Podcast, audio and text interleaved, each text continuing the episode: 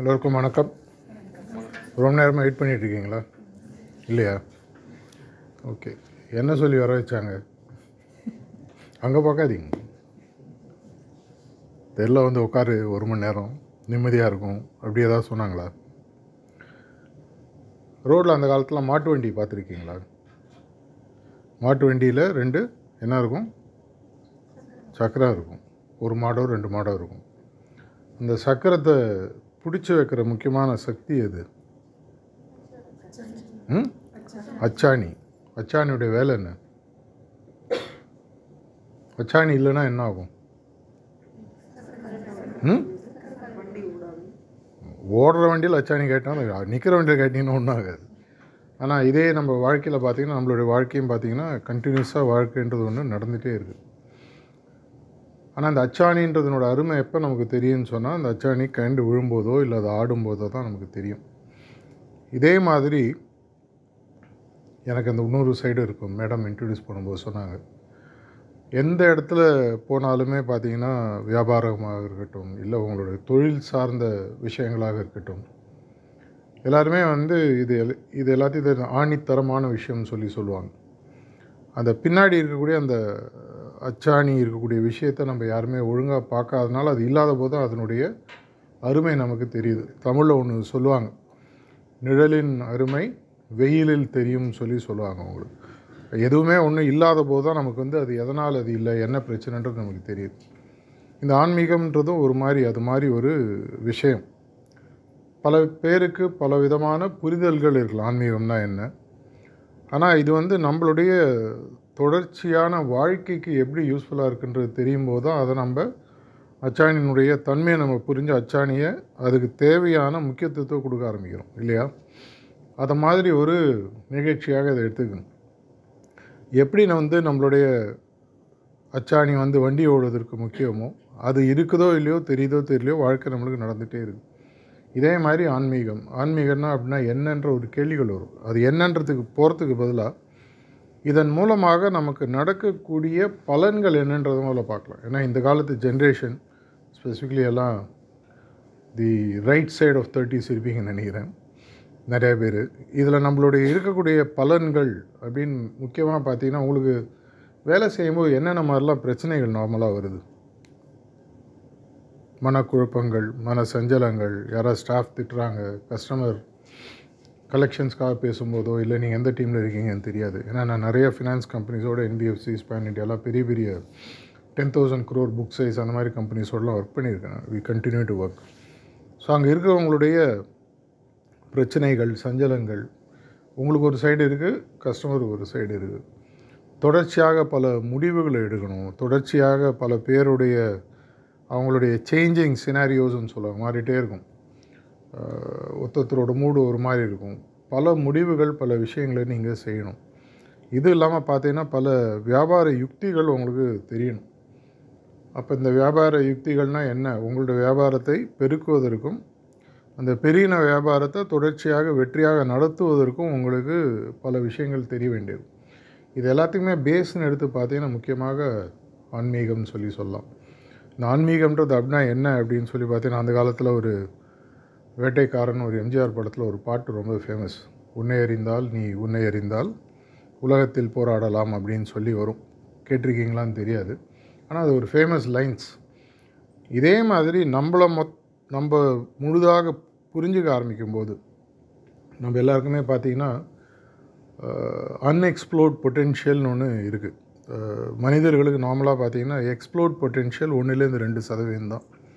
தொண்ணூத்தெட்டு சதவீதம் கிட்டத்தட்ட நம்மளது அன்எக்ஸ்ப்ளோர்ட் பொட்டென்ஷியல் அன்எக்ஸ்ப்ளோர்ட் பொட்டென்ஷியல் என்ன? எனக்குள்ள பல திறமைகள் பல விஷயங்கள் இருக்குது அது முழுசாக எனக்கு இன்னும் தெரியலை. அதனால் நான் வந்து என்னோடய வாழ்க்கையில் இருக்கக்கூடிய திறமைகளை ரொம்ப ரொம்ப ரொம்ப கம்மியாக தான் நான் யூஸ் பண்ணிகிட்ருக்கோம் அந்த திறமைகள் கூட எதற்காக நம்ம யூஸ் பண்ணுறோம்னு பார்த்தீங்கன்னா சர்வைவலுக்காக யூஸ் பண்ணுறோம் சர்வைவல்னால் என்ன? உயிர் வாழ்வதற்காக அதற்கு தேவையான விஷயங்கள். அந்தந்த மாத சம்பளம் அந்தந்த மாதம் எலக்ட்ரிசிட்டி பில்லு அந்த மாதம் பஸ் பாஸோ இல்லை மொபைல் ரீசார்ஜோ அதை தாண்டி கொஞ்சம் ஹையர் எண்டு போனீங்கன்னா சில வசதிகள் அந்த வசதிகள் சார்ந்த இஎம்ஐ இஎம்ஐக்கு இங்கிலீஷில் ஒரு உங்களுக்கு என்ன இஎம்ஐனா என்ன புரியும்? உங்களுக்கு தெரியும் இந்த லைனில் தானே இருக்கீங்க. இஎம்ஐனா என்ன? ஈக்குவேட்டட் மந்த்லி இன்ஸ்டால்மெண்ட் சொல்லுவாங்களா? அதை நாங்கள் கிண்டலாக எங்கள் ஊரில் வேறு மாதிரி சொல்லுவோம். ஈக்குவேட்டட் ம மென்டல் இல்னஸ்ன்னு சொல்லுவோம். மாதம் மாதம் அதை நினச்சே மனசு கஷ்டமாக இருக்கும். பல விஷயங்கள் பல பிரச்சனைகள். நீங்கள் கடன் கொடுக்கும்போது அவன் கொடுப்பானான்ற பிரச்சனையும் உங்களுக்கு கடன் அவன் கொடுக்கணுமா இல்லையான்ற அவன் பிரச்சனையும் அதேமாதிரி தானே. இது எல்லாமே பார்த்தீங்கன்னா உங்களுடைய உண்மையான தன்மைகளை புரியாததுனாலும் என்னோடய உண்மையான திறமைகள் வராததுனாலும் அதற்கு ஒரு முக்கியமான வழின்னு சொன்னீங்கன்னா உங்களுக்கு உள்ளே போய் நீங்கள் பார்க்கக்கூடிய ஒரு முக்கியமான திறமை ஒன்று உங்களுக்கு வேணும். உள்ளே போய் என்ன சார் நான் பார்க்கணும்? உலகத்தின் பிரதிபலிப்புன்றது என்ன? உங்களுடைய உள்ளே இருக்கக்கூடிய திறமைகள் இந்த ஐம்புலன்கள் மூலமாக வெளி உலகத்தில் உருவாகுது இல்லையா என்னுடைய எண்ணங்களும் செயல்களும் வெளி உலகத்தில் ஒரு தாக்கத்தை உருவாக்குது. அது கம்மியான தாக்கமாக உருவானா? நான் வந்து ஒரு கம்பெனியில் நார்மல் ஸ்டாஃப் ஆகவோ அந்த மாதிரி இருப்பேன். பெரிய லெவல் தாக்கமாக உருவாது என்ன ஆகுது நீங்கள் ஒரு பிஸ்னஸ் ஆகவோ ஒரு இண்டஸ்ட்ரியலிஸ்டாகவோ மாறுறீங்க. அதை விட பெரிய தாக்கங்கள் வரும்போது உலகத்தையே மாற்றி அமைக்கக்கூடிய ஒரு சிந்தனையாளராக வரீங்க. ஒரு நாட்டினுடைய பிரதம மந்திரியாகவோ இல்லை ஒரு சயின்டிஸ்டாகவோ இல்லை உலகத்தை மாற்றி அமைக்கக்கூடிய சிந்தனைகளை கொடுக்கக்கூடிய ஒரு ஒரு சிந்தனை சிற்பின்னு சொல்லுவாங்க. அந்த மாதிரி லெவலில் வரல. இது எல்லாமே எங்கேருந்து ஃபைனலாக வருது? வெளியிலேருந்து வருது.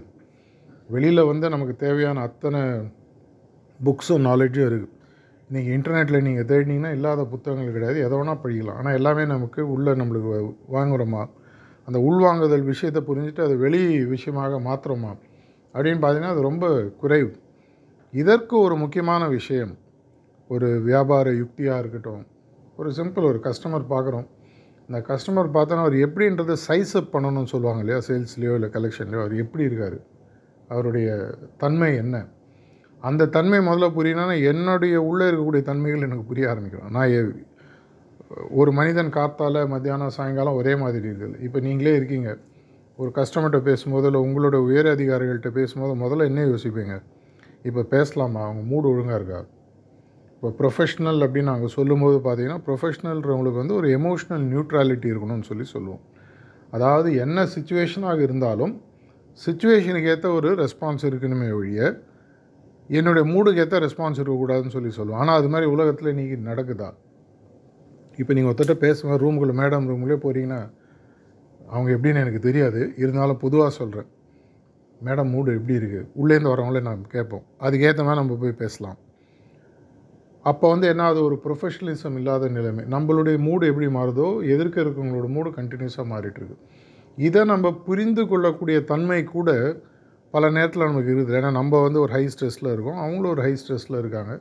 அதனால் என்ன ஆகுது? நான் பேசுகிறத நான் பேசிகிட்டு இருக்கேன். அவங்க பேசுறதை அவங்க பேசுகிறாங்க ஒரு ரெண்டு பேருக்குள்ளே ஒரு பெரிய டிஃப்ரென்ஸ் ஆஃப் ஒப்பீனியன் வருது. டிஃப்ரென்ஸ் ஆஃப் ஒப்பீனியன் மூலமாக தான் கான்ஃப்ளிக்ட்ஸ்ன்னு சொல்லி சொல்லுவோம் உருவாகுது.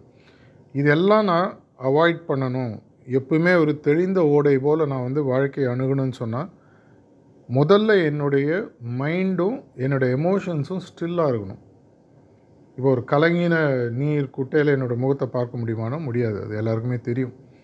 இதே மாதிரி உங்களுடைய மனதோ உங்களுடைய எண்ணங்களும் உங்களுடைய உணர்வுகளும் எண்ணங்கள்ன்றது மைண்ட் ரிலேட்டட்னு வாங்க பிரெயின்லேருந்து உருவாகிற ஒரு ஃபீல்டு தான் மைண்டுன்னு வச்சுக்கோங்களேன். உணர்வுகள் எங்கேருந்து உருவாகுது? இதயத்துலேருந்து உருவாகுதுன்னு சொல்லுவாங்க. இது இரண்டுமே பேலன்ஸ்டாக இல்லாத பொழுது நான் எடுக்கக்கூடிய முடிவுகளும் நான் பேசக்கூடிய வார்த்தைகளும் நான் செய்யக்கூடிய செயல்களும் நார்மலாக எப்படி இருக்கும்னு பார்த்தீங்கன்னா கொஞ்சம் கலங்களாக தான் இருக்கும். கலங்களாக இருக்கிற விஷயத்தை நான் வெளியில் கொடுக்கும்பொழுது வரக்கூடிய ரிசல்ட் என்னவாக இருக்கும்? அப்படின்னு சொல்லி பார்த்தீங்கன்னா அநேகமாக அதுவும் கலங்களாக தான் இருக்கும். அப்போது நீங்கள் எதிர்பார்த்த வேலையில் நீங்கள் செய்யக்கூடிய ரிசல்ட்ஸ் ரிசல்ட்ஸ் வரத்துக்கு முக்கியமான விஷயம் என்ன? எல்லா கம்பெனிலுமே நார்மலாக என்ன சொல்லுவாங்க? ரிசல்ட்டோட ரொம்ப முக்கியம் என்னென்னு பார்த்தீங்கன்னா எஃபர்ட்ஸ் இல்லைன்னா அந்த ப்ராசஸ்ன்னு சொல்லுவாங்க. அந்த வேலைக்கு பின்னாடி ஒரு பெரிய ப்ராசஸ் இல்லை எஃபர்ட்ஸ்ன்னு சொல்லி இருக்குது அந்த எஃபர்ட்ஸ் தெளிவாக ப்ராசஸ் தெளிவாக இருக்கிற பட்சத்தில் ரிசல்ட்ஸ் தெளிவாக வருவதற்கான வாய்ப்புகள் நல்லாயிருக்கு அப்படின்னா நான் முக்கியமான விஷயத்தை நான் எதை சரி பண்ணணும்? அவுட்புட் சரி பண்ணணும்னா முதல்ல நான் இன்புட்டை சரி பண்ணணும். நான் ஒரு இடத்துல ஒரு முடிவு எடுக்கணும். ஒரு நார்மலாக ஒரு கம்பெனியில் ஒர்க் பண்ணுற எக்ஸிக்யூட்டிவ் ஒரு ரிசர்ச் சொல்லுது. ஒரு நாளைக்கு இருபதுலேருந்து இருபத்தஞ்சு முடிவுகள் நீங்கள் எடுக்கிறீங்க. இது வரைக்கும் நீங்கள் அப்படி யோசிச்சிங்களான்னு கூட எனக்கு தெரியாது. கார்த்தால நீங்கள் ஆஃபீஸில் வரீங்க ஒர்க் ஃப்ரம் ஹோமோ ஆஃபீஸோ சாயங்காலம் வரைக்கும் ஒரு இருபதுலேருந்து இருபத்தஞ்சி முக்கியமான முடிவுகள் உங்களுக்கு தெரியாமல் எடுக்கிறீங்க. ஆனால் இந்த இருபது இருபத்தஞ்சு முக்கியமான முடிவுகள் நீங்கள் எடுக்கிறது தான் உங்களுடைய எதிர்காலத்தை அமைக்கிறது. ஒரு மூணு வருஷத்துக்கு முன்னாடி நீங்கள் எடுத்த ஒரு முடிவு தான் இன்றைக்கி உங்களை இந்த இடத்துல கொண்டு விட்டுருக்கு. அது உங்களுக்கு தெரியுமா? தெரியாது. அதாவது தெரியுமான்னு உங்களுக்கு தெரியுமான்றது எனக்கு தெரியாது. ஆனால் இன்னிலேருந்து நீங்கள் இந்த ஒரு கான்ஷியஸாக யோசிக்க ஆரம்பிக்கும் இன்றைக்கி நான் இன்னிலேருந்து நான் எடுக்கக்கூடிய முடிவுகள் பர்சனல் லைஃப்பாக இருந்தாலும் சரி ப்ரொஃபஷ்னல் லைஃப்பாக இருந்தாலும் சரி இதனுடைய தாக்கங்கள் தான் என்னுடைய எதிர்காலத்தை உருவாக்க போகிறது அதுலேருந்து வரது தான் ரிசல்ட்ஸ் ஐயோ என்னோடய ஒரு வருஷம் கழிச்சு நான் டார்கெட் அச்சீவ் பண்ணலையே கஸ்டமர் சாட்டிஸ்ஃபேக்ஷன் இல்லையே. இந்த மாதிரி எண்ணங்களை ஒரு வருஷம் கழித்து நீங்கள் கொண்டு வருது பேஷண்ட்டு செத்தவொன்னே ஐசியூவில் அட்மிட் பண்ணி என்ன பண்ண முடியும்? ஏற்கனவே பேஷண்ட் போயாச்சு. அதுக்கப்புறம் ஐசியூவில் போனீங்கன்னா வேறு சினிமா ஷாட் மாதிரி காட்டலாம். வராங்க இது பண்ணுறாங்க ரமணா படம் மாதிரி செத்தவங்களை வச்சு இது அது வேறு விஷயம். இதே மாதிரி நம்மளுடைய செயல்கள் அந்த செயல்களுக்கு பின்னாடி இருக்கக்கூடிய எண்ண தெளிவு உணர்வு தெளிவு இரண்டு ரொம்ப முக்கியம் லைஃப்பில் ரெண்டு பேலன்ஸ் நம்மளுடைய வாழ்வு கரெக்டாக இருக்கிறது முக்கியம். ஒன்று பார்த்தீங்கன்னா எண்ண தெளிவு இன்னொன்று வந்து உணர்வு தெளிவு. மென்டல் பேலன்ஸும் முக்கியம். எமோஷ்னல் இல்லை ஃபீலிங்ஸினுடைய பேலன்ஸும் ரொம்ப முக்கியம். இது இரண்டும் தெளிவாக இருக்கணும்னா முதல்ல நான் உள்ள அமைதியாக இருக்கும். என்னோடய அச்சாணி எப்பவும் கரெக்டாக இருக்கும். அப்படி இல்லாத பட்சத்தில் என்னன்னா வண்டி ஆடிட்டே இருக்கும். என்னுடைய எண்ணங்கள் ஸ்டேபிளாக இல்லாத போது என்னோடய எமோஷன்ஸ் ஸ்டேபிளாக இல்லாத போது நான் பேசக்கூடிய வார்த்தைகளும் நான் எடுக்கக்கூடிய முடிவுகளும் இன்வேரியபிளாக என்ன இருக்குன்னு சொன்னீங்கன்னா தெளிவாக இருக்காது. அப்படி இல்லாத பட்சத்தில் என்னுடைய எஃபர்ட்ஸு கரெக்டாக இருக்காது. இதெல்லாம் நீங்கள் ஸ்டேபிளாக கொண்டு வரணும்னா இதனுடைய கோர் ரெண்டு விஷயங்களை நம்ம பேலன்ஸ் பண்ணணும். எண்ணம் உணர்வு. இது இரண்டுத்தையும் பேலன்ஸ் பண்ணுறதுக்கு இன்றைக்கி நிறைய டூல்ஸ் இருக்குது சின்ன சின்ன லெவலில் சின்ன சின்னதாக சயின்டிஃபிக்காக நீங்கள் படிக்கலாம். பிஹேவியரில் நீங்கள் ஏதாவது உங்களுக்கு ட்ரைனிங் ப்ரோக்ராம்ஸோ கிளாஸஸோ எடுத்துருந்தாங்கன்னா சில விஷயங்கள்லாம் சொல்லியிருப்பாங்க. ஆனால் இது எல்லாத்துலேயுமே பார்த்தீங்கன்னா கோர் அப்படின்னு சொல்லி ஃபைனலாக பார்த்தீங்கன்னா இருக்கிறது பார்த்தீங்கன்னா நான். நான் தான் இதனுடைய கோர் எங்கிட்டேருந்து தான் இதெல்லாம் வருது. இது இரண்டுத்தையும் பேலன்ஸ் பண்ணக்கூடிய இரண்டு விஷயங்களுமே பார்த்தீங்கன்னா ஒன்று மனது இன்னொன்று வந்து இதயம். இதை பேலன்ஸ் பண்ணக்கூடிய ஒரு டூல்னு சொல்லி பார்த்தீங்கன்னா தான் ஆன்மீகம். இந்த ஆன்மீகத்தில் என்ன பண்ணுறோம் ஆன்மீகன்றது வெறும் கடவுள் சார்ந்த விஷயம் மட்டும்தானா? இல்லை இதை சார்ந்து பல விஷயங்கள் இருக்குது ஆனால் இன்றைக்கி லாஸ்ட் தேர்ட்டி ஃபார்ட்டி இயர்ஸாக பார்த்தீங்கன்னா தியானத்தை பற்றி நிறைய ரிசர்ச் நடந்துட்டு இந்த ரிசர்ச்சு இந்தியாவில் மட்டும் இல்லை வேர்ல்டு வைட் பண்ணுறோம் எங்களுடைய ஹார்ட் ஃபிட்னஸ் இன்ஸ்டிடியூட்லேயும் நிறையா பண்ணிகிட்ருக்கோம் இதில் ஒன்று மட்டும் ஆனால் என்ன தெளிவாக கண்டுபிடிக்கப்பட்டு இருக்கிறது இது வரைக்கும் சொல்லி பார்த்தீங்கன்னா யாருடைய மனசு எல்லா சுச்சுவேஷன்லேயும் காமாக இருக்கோ யாருடைய உணர்வுகள் எல்லா சுச்சுவேஷன்லேயும் காமாக இருக்கோ அவங்களுடைய சிந்தனை தெளிவும் உணர்வு தெளிவும் சரியாக இருக்கிற பட்சத்தில் அவங்க எடுக்கக்கூடிய முடிவுகளும் அந்த முடிவுகளின் பின்விளைவுகளும் கரெக்டாக இருக்குன்னு சொல்லி சொல்கிறாங்க இதை கீதையில் பல வருடங்களுக்கு முன்னாடி கிருஷ்ணர் சொல்லியிருக்கார். சித்த பிரக்யன் சொல்லி சொல்லுவார். சித பிரக்யன் அப்படின்னா என்ன அர்த்தம்னு சொன்னால் எந்த ஒரு நிலையிலும் யாரால் தெளிவாக அமைதியாக ஒரு பேலன்ஸ்டாக இருக்க முடியுதோ அவர் ஸ்தித பிரக்யன் அப்படின்னு சொல்லி சொல்கிறார் அதாவது எனக்கு வெற்றி வந்தாலும் என்னுடைய திங்கிங் ஒரே மாதிரி இருக்கணும். தோல்வி வந்தாலும் ஒரே மாதிரி இருக்கணும்.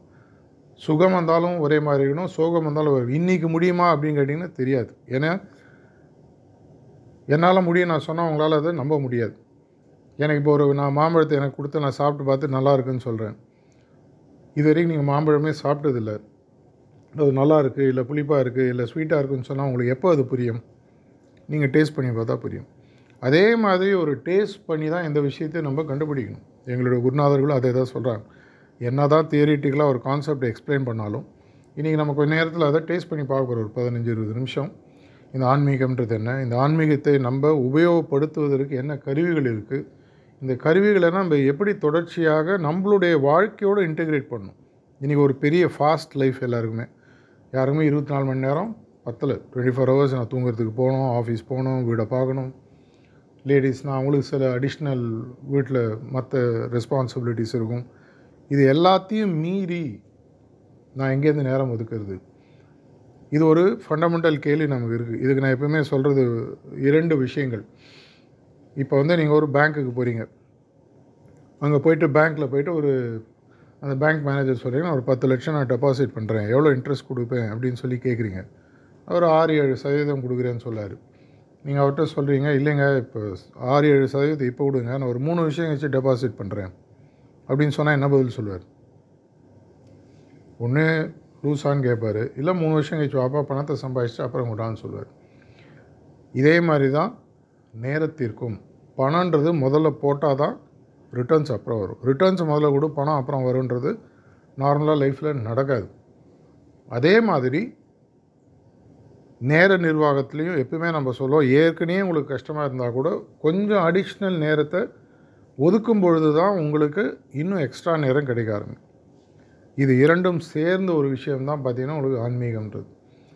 இப்போ உங்களுக்கு டைம் இல்லை அப்படின்ற ஒரு கான்செப்ட் இருக்கா இல்லையான்னு எனக்கு தெரியாது. ஏன்னா ஒருவேளை அப்புறம் அந்த கேள்வி வர பட்சத்தில் இப்போ அந்த கேள்வியை நான் பதில் சொல்லிடுறேன். முதல்ல இதற்கான நேரத்தை நான் ஒதுக்க அப்படின்னா எவ்வளோ நேரம் சார் நான் ஒதுக்கணும்? என்ன பண்ணணும்? நார்மலாக ஸ்டார்டிங்கில் பார்த்தீங்கன்னா ஒரு அரை மணி நேரத்துலேருந்து நாற்பத்தஞ்சு நிமிஷம் ஒரு நாளைக்கு நீங்கள் ஒதுக்க வேண்டியிருக்கும் இதில் உங்களுக்கு பலன்கள் நீங்கள் பார்க்க ஆரம்பிக்கும் பொழுது இப்போ நீங்கள் ஒரு குக்கிங் கிளாஸோ ஸ்டிச்சிங் கிளாஸோ இல்லை ஸ்விம்மிங் கிளாஸோ ஏதோ ஒன்றுத்துக்கு போகிறீங்க யோகா கிளாஸோ போகிறீங்க. முதல்ல ஒரு ஆஃப் அன் ஹவர் போகிறீங்க. நல்லா இருக்குது. ஏன்னா கரூருக்கு நான் நிறைய முறை வந்திருக்கேன். எனக்கு பல கஸ்டமர்ஸ் இருக்காங்க பல நண்பர்களும் இருக்காங்க. இங்கெல்லாம் பார்த்தீங்கன்னா அவுட்டரில் நிறைய பேட்மிண்டன்லாம் கார்த்தால போய் விளையாடுவாங்க இல்லையா? ஷட்டில்லாம் விளையாடுவாங்க. நிறைய கோர்ட்ஸ்லாம் இருக்குது. முதல்ல ஒரு பதினஞ்சு இருபது நிமிஷம் விளையாட போவாங்க. நல்லா இருக்கணும்னு என்ன பண்ணுவாங்க? இதில் நாள் டைமே இல்லைன்னு சொன்னாங்க. ஒன்றரை ரெண்டு மூணு மணி நேரம் வரையும் விளையாடுறதுக்கு உங்களுக்கு டைம் கிடைக்காதுங்க இதே மாதிரி தான் நம்மளோட வாழ்க்கை. எது நமக்கு பலனை கொடுக்குதுன்னு நம்ம நினைக்கிறோமோ அதற்கு நம்ம எப்படியாவது நேரம் ஒதுக்க ஆரம்பிப்போம். அதனால் அது பலன் இருக்கா இல்லையான்றதை நீங்கள் முதல்ல பார்க்கணும். அதற்கு என்ன பண்ணணும்? ஒரு அறுபதுலேருந்து தொண்ணூறு நாள் ஒரு முப்பதுலேருந்து நாற்பது நிமிஷம் ஒதுக்கி கொடுத்து பாருங்கள் ஏன்னா எதையுமே வந்து ஒரே நாளில் நம்மளால் ஜட்ஜ் பண்ண முடியாது. முப்பது வருடங்கள் நான் ப்ராக்டிஸ் பண்ணியிருக்கேன் சொன்னாங்க. எனக்கு ஒரு ஒன்று ரெண்டு வருஷம் ஆச்சு அதனுடைய முழு பலன் புரியறதுக்கு. ஆனால் நான் விடலை. இறங்கி ஃபுல்லாக ஒரு ஒன் டூ இயர்ஸ் பார்த்ததுக்கப்புறம் அதில் வந்த பல மாறுதல்கள் இதனால் என்னுடைய வியாபாரத்திலும் இதன் மூலமாக என்னுடைய கஸ்டமர்ஸ் வியாபாரத்திலும் என்னோட ஆன்மீகத்தில் கூட கனெக்ட் ஆனவங்களும் எவ்வளோ தூரம் மாறி இருக்காங்க எவ்வளோ தூரம் அவங்களுடைய வாழ்வில் முன்னேற்றம் இருக்குது அவங்களுடைய சிந்தனைகளிலும் முன்னேற்றம்ன்றது நம்ம நினைக்கிற மாதிரி வெறும் பேங்க் பேலன்ஸ் மட்டும் கிடையாது. பேங்க் பேலன்ஸ் கண்டிப்பாக முக்கியம். அது வாழ்க்கையில் உங்களோட பொருளாதார சக்கரத்தை ஓட்டுவதற்கு தேவைப்படுகிறது. இதையும் தாண்டி பணம் சம்பாதிச்சா எல்லாருமே சந்தோஷமாக இருக்காங்களான்னு தெரியாது. நான் நிறைய பேர் அளவிட முடியாத அளவுக்கு சம்பாதிச்சவங்களாம் வாழ்க்கையில் நிறைய பேர் நான் பார்த்துட்ருக்கேன் பார்த்துருக்கேன். எல்லாருமே ஃபைனலாக சொல்கிறது என்னென்னா கடைசியாக என்ன புரியுதுன்னா நான் சந்தோஷமாக இருக்கிறது நான் தான் கண்டுபிடிச்சேன். எக்ஸ்ட்ரா வரக்கூடிய விஷயங்கள் எதுவுமே அதெல்லாம் தேவை. வாழ்க்கை ஓட்டுவதற்கு தேவை. பொருளாதார வாழ்க்கை கண்டிப்பாக தேவை.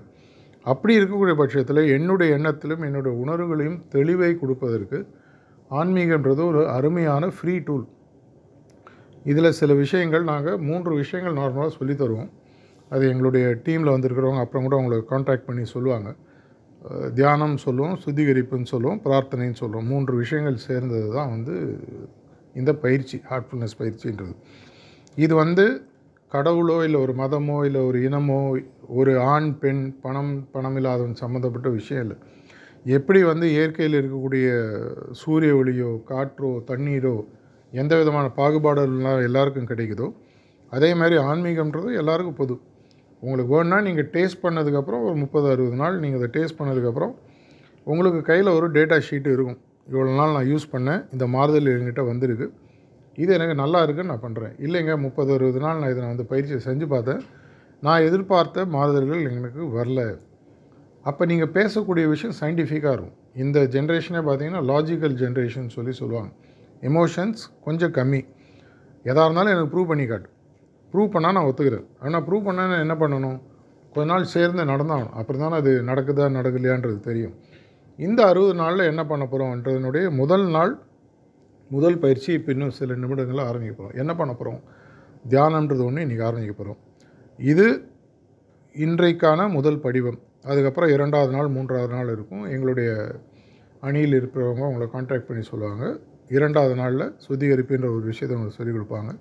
மூன்றாவது நாள் பிரார்த்தனைன்ற ஒரு விஷயம். ரொம்ப சிம்பிளான ப்ராக்டிஸ் நம்மளுடைய வாழ்க்கையில் இருக்கிறத இருக்கிற மாதிரியே இன்டிகிரேட் பண்ணி எடுத்து போகக்கூடிய ஒரு ப்ராக்டிஸ் ஓவர் நைட்டாக மாறுதல் வருமானம் வரலாம்.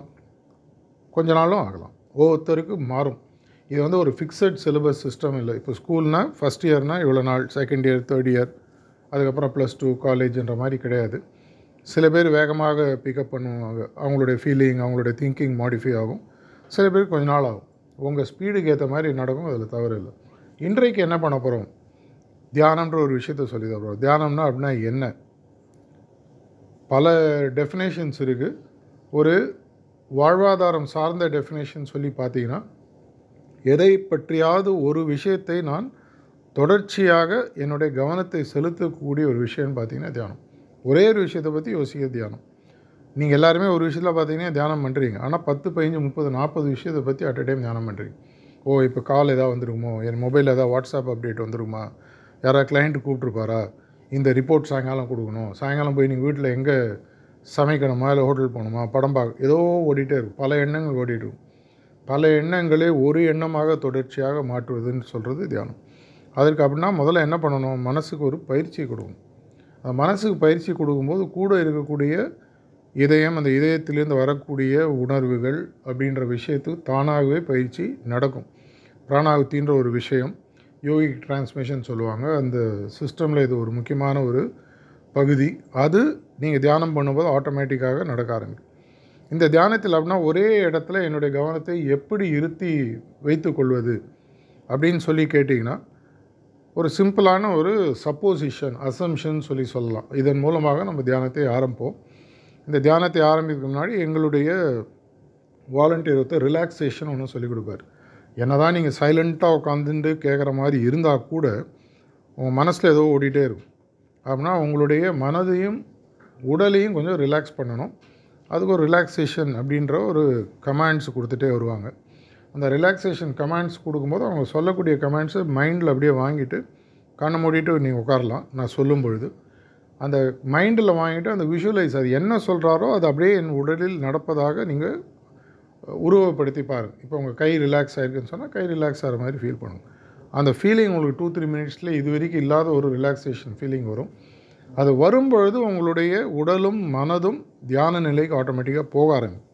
அந்த ஸ்டேஜுக்கு போகும்பொழுது உலகில் உள்ள சக்தியானது இயற்கையானது கடவுளானது எப்படி வேணால் எடுத்துக்கோங்க உங்களுக்கு எது நம்பிக்கை இருக்கோ. ஏன்னா இந்த காலத்தில் வந்து ரேஷ்னலிஸ்ட் ஆக்னாஸ்டிக் அப்படிலாம் சொல்லுவாங்க. அதனால் இயற்கை சக்தின்னு ஒன்று இருக்குது எல்லாருமே ஒத்துக்கிறாங்க. கடவுள் சக்தி நினச்சா கடவுள் சக்தி நினச்சா. எல்லா இடத்துலையும் இருக்கக்கூடிய கடவுள் சக்தியோ இல்லை இயற்கை சக்தியோ என்னுடைய இதயத்திலும் ஒளி ரூபமாக இருக்குது அப்படின்ற ஒரு அசம்ஷன் இது ஒன்றே கஷ்டப்பட்டு மனப்பாடம் பண்ணணும் அதெல்லாம் ஒன்றுமே இல்லை. நான் ஆக்சுவலாக அவங்க கமாண்ட் கொடுக்கும்போது அதை சொல்லுவாங்க. அந்த எண்ணத்தோட அவர் தியானத்தை தொடங்குங்கள்னு ரிலாக்ஸேஷன் முடிச்சுட்டு சொல்லுவாங்க. அது வரைக்கும் அப்படியே கண்ணை மூடிட்டு உட்காருங்க. அதுக்கப்புறம் ஒரு பத்து பதினஞ்சு நிமிஷம் இப்போ நான் இங்கே உட்காந்து அந்த தியானன்ற பயிற்சி இப்போ நான் நடத்துவேன் நான். கண்ணை மூடிட்டு உட்காருங்க. கடைசியில் தட்ஸ் ஆல்னு ஒரு குரல் கேட்கும் அது வரைக்கும் கண்ணை மூடிட்டு உட்காருங்க. இந்த உட்காரக்கூடிய நிலையில் மனது கொஞ்சம் அப்படி இப்படி போயிட்டு வரும். அதை பற்றி கவலைப்படாதீங்க. அதனுடைய வேலையை அது செய்யுது உங்கள் வேலையை நீங்கள் செய்யுங்க. மனசு அப்படி போச்சுன்னா என்ன சார் பண்ணுறதுன்னா உங்களுடைய இதயத்தை சொன்ன தியானம் பண்ணிகிட்ருக்கேன்னு ஒரு உங்கள் ஒரு சஜஷன் கொடுத்தீங்கன்னா நார்மலாக வரும். சைக்கிள் ஓட்டுமா முதல் நாளே எல்லோரும் கரெக்டாக சைக்கிள் ஓட்டல கீழே விழுவோம். யாரோ ரோட்டில் வந்தாலும் அவனை பார்த்தா சைக்கிள் போகும். இதான் நம்ம நடக்கும். இதே மாதிரி தியான பயிற்சின்றதும் ஒரே நாளில் வரணுன்ற அவசியம் இல்லை. இருந்தாலும் இதையும் மீறி அந்த பதினஞ்சு இருபது நிமிஷத்தில் சில விஷயங்களை உங்களுடைய இதயத்தில் உணர ஆரம்பிக்கும். மைண்டு காமாக இருக்கும் பீஸ்ஃபுல்லாக இருக்கும் ஸ்டேபிளாக இருக்கிற ஃபீலிங் முதல் நாள்லேயே தெரியும் நார்மலாக ஆரம்பிக்கும். நிறைய பேர் இது பண்ணுறவங்க அதை சொல்கிறாங்க எண்டிங்கில் நாங்கள் எப்படி இருந்ததுன்னு உங்களுக்கு கேட்கும்போது நீங்கள் ஷேர் பண்ணலாம். அது உங்களுக்கு முதல் நாள்லேயே இல்லைனாலும் கொஞ்ச நாள் கழித்து புரிய ஆரம்பிக்கும். இந்த ஒரு மனதையும் என்னுடைய உணர்வுகளையும் பேலன்ஸ் பண்ண ஆரம்பிக்கும் போது வியாபாரமும் வியாபாரம் சார்ந்த யுக்திகளும் செயல்களும் இன்னும் பன்மடங்கு நீங்கள் இன்னும் கிளியராக பண்ண ஆரம்பிங்க. மைண்டு கிளாரிட்டியாக இருக்கும்போது மைண்டு வந்து காமாக இருக்கும்பொழுது நம்மளுடைய செயல்களும் திங்கிங்கும் மச் பெட்டராக இருக்கும். இதற்கான அடிஷ்னலாக நீங்கள் ஒன்றுமே செலவு கிடையாது. நேரம் மட்டும் தான் ஒதுக்கணும். பயிற்சி எங்கள் சைட்லேருந்து ஃப்ரீ தான். எப்பவுமே ஃப்ரீயாக தான் இருக்கும். கரூரில் எங்களுடைய சென்டர் பல வருடங்களாக இருக்கிறது. பல பேர் இங்கே ப்ராக்டிஸ் பண்ணியிருக்காங்க பல பிஸ்னஸ்மேனுக்கு நானே இங்கே இருக்கிறவங்களுக்கு நிறைய பேருக்கு நான் இந்த பெல்ட்டில் இன்ட்ரடியூஸ் பண்ணியிருக்கேன். நிறைய பேர் எனக்கு ஃப்ரெண்ட்ஸ் கஸ்டமர்ஸ்லாம் இருக்காங்க. இதை நீங்கள் மெதுவாக அனுபவிக்க ஆரம்பிங்க. இந்த பாதையின் மூலமாக உங்களுக்கு பெனிஃபிட் கிடைக்கிற பட்சத்தில் ஒரு அறுபது நாள் கழித்து இதை தொடர்ச்சியாக பண்ணுவதும் பண்ணாத முடிவை நீங்கள் எடுத்துக்கோங்க. ஆனால் ஒரு அருமையான ஒரு ப்ராக்டிஸுக்கான ஒரு முதல் நாள் ப்ராக்டிஸ் இது. அச்சாணியினோட இம்பார்ட்டன்ஸும் அச்சாணி எப்படி வச்சுக்கணுன்ற ஒரு அச்சாணி மனம் உள்ளம் என்னும் அச்சாணியை பத்திரமாக நான் எப்படி வச்சுக்கணுன்ற ஒரு இன்ட்ரடக்ஷனுக்கு ஒரு வாய்ப்பு கொடுத்த இந்த துரு ஃபினான்ஸுக்கும் இங்கே பார்ட்டிசிபேட் பண்ணவங்களுக்கும் நன்றி. இப்போ நம்ம சீக்கிரமாக நம்மளுடைய இன்ட்ரடக்ஷனுக்கு நம்ம போவோம். நன்றி வணக்கம்.